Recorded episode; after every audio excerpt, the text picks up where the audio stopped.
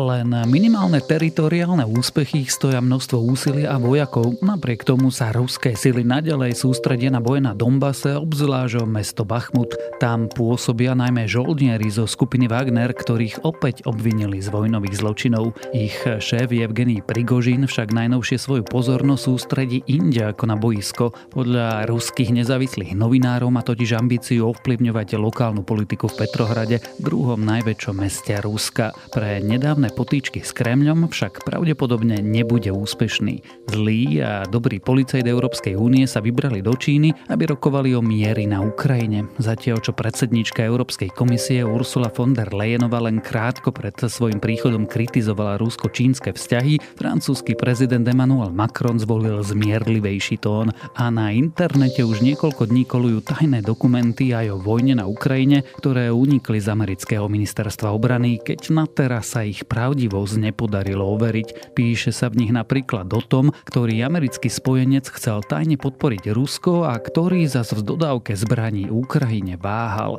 Počúvate ukrajinský spravodaj, týždenný súhrn diania na Ukrajine. Ja som Tomáš Prokopčak a text napísala Barbara Paľovčíková.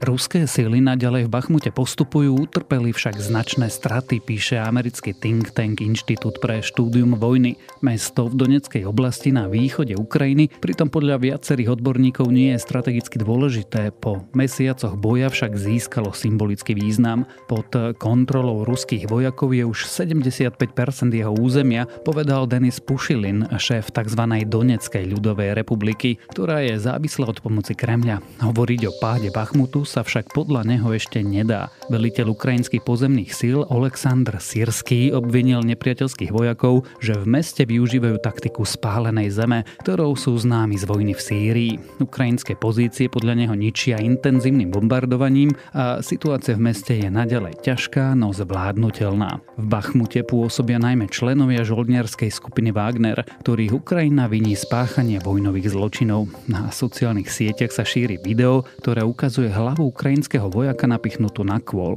Ruské vedenie sa okrem Bachmutu naďalej sústredí na boje v okolí mesta Donec, kde však má minimálne zisky a vykladá na ne značné zdroje. Armáda sa napriek tomu snaží dostať pod kontrolu nedalekú Marinku, aj keď mesto je v troskách a takmer vyľudnené. Evgení Prigožin, šéf žoldniarskej skupiny Wagner, má politické ambície, píše nezávislý rúsky portál Medúza. Podľa webu v poslednom čase začal užšie spolupracovať so stranou Spravodlivé Rusko, čo môže znamenať, že sa pripravuje na preberanie významnej pozície v strane. Prigožin sa konkrétne zaujíma o vedúcu pozíciu v strane v Petrohrade, kde sa chce postaviť proti tamojšiemu guvernérovi Alexanderovi Beglovi. Píše Medúza s odvolaním sa na dva zdroje z Kremľa a jeden z petrohradského vedenia. Strana samu seba označuje za sociálno-demokratickú, vznikla v roku 2006 zlúčením viacerých prokremelských hľavicových strán. Ruská prezidentská administratíva však pravdepodobne urobí všetko preto, aby Prigožin funkciu nezískal. Prigožin, niekdajší blízky spolupracovník ruského prezidenta Vladimíra Putina, sa totiž nedávno s vedením Kremľa pochytil. Ruské ministerstvo zahraničných vecí skritizoval za to, že im vôbec nepomáha v Afrike, kde Wagnerovci rozširujú svoj vplyv. Rezort na jeho kritiku vôbec po prvý raz verejne reagoval. Podľa Inštitútu pre štúdium vojny to značí, že sa snaží oslabiť jeho prípadný politický výtlak.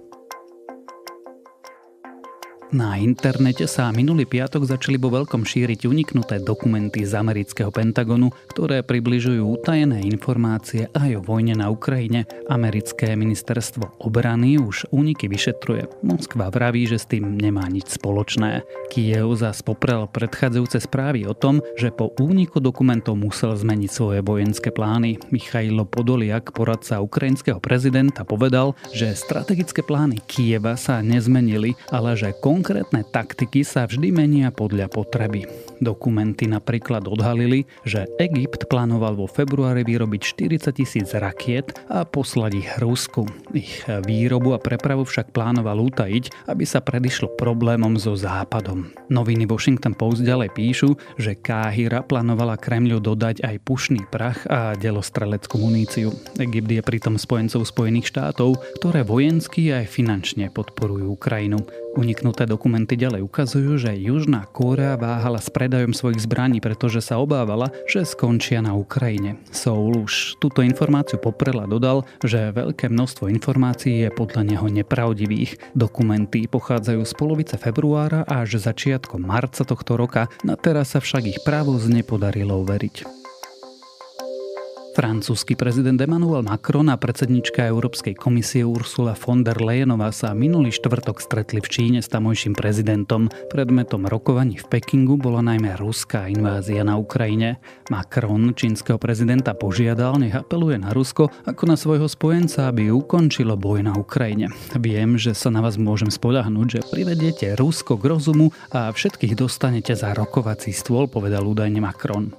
Čínsky veľvyslanec pri Európskej únii sa pri tom deň pred príchodom európskej delegácie v Pekingu pokusil svoju krajinu od Ruska dištancovať. Priateľstvo bez hraníc našich krajín je len retorické, povedal v rozhovore pre denník New York Times. Britský web BBC návštevu európskych lídrov komentoval ako príchod dobrého a zlého policajta. Macron totiž prišiel aj so zástupcami podnikateľského sektora. Uprostred všetkého, čo sa deje, to vysiela signál, že Európa a Francúzsko chcú naďalej obchodovať. Von der Leyenová len krátko pred príletom do Číny kritizovala vzťah čínskeho prezidenta s Putinom. Rovnako odsudila aj nedávny čínsky plán na ukončenie ruskej invázie na Ukrajinu, keďže nehovoril o odovzdaní všetkých všetkých anektovaných oblastí späť Kievu. Ruský opozičný politik a novinár Vladimír Karamurza predniesol v pondelok na súde svoju záverečnú reč. Obvinenia za kritiku invázie na Ukrajinu, za ktoré hrozí 25 rokov väzenia, prirovnal k vykonštruovaným procesom zo stalinskej éry. Dlhoročného kritika Kremla stíhajú za šírenie dezinformácií o ruskej armáde, spolupráce s nežiaducou organizáciou, ktorou má byť nadácia otvorené Rusko a teda z vlasti zrady. Napriek hrozbe vysokého trestu si Karamurza za svojimi výrokmi stojí. Podpisujem sa pod každé slovo, ktoré som povedal a za ktoré som obvinený. Nie len, že sa za nič z toho nekájam, ale som na to hrdý, cituje z jeho záverečnej reši portál Medúza. Vo vyšetrovacej väzbe je od apríla minulého roku. Rozsudok sa očakáva budúci pondelok. V Rusku hrozí vysoký trest odňatia slobody a inému mužovi, americkému novinárovi Ivanovi Gerškovičovi. Ruské orgány ho zadržali koncom marca. Minulý piatok ho formálne obvinili zo špionáže pre americkú vládu, za čo môže dostať až 20 rokov väzenia. Washington v pondelok oficiálne uviedol, že novinára v Rusku zadržali neprávo. Novinárska práca nie je zločin. Odsudzujeme pokračujúcu represiu Kremľa voči nezávislým hlasom v Rusku a jeho nekončiacu vojnu proti pravde reagovalo na obvinenie novinára americké ministerstvo zahraničných vecí. Gerškovič obvinenia tiež odmieta. To je na teraz všetko. Ukrajinský spravodaj si môžete vypočuť opäť o týždeň.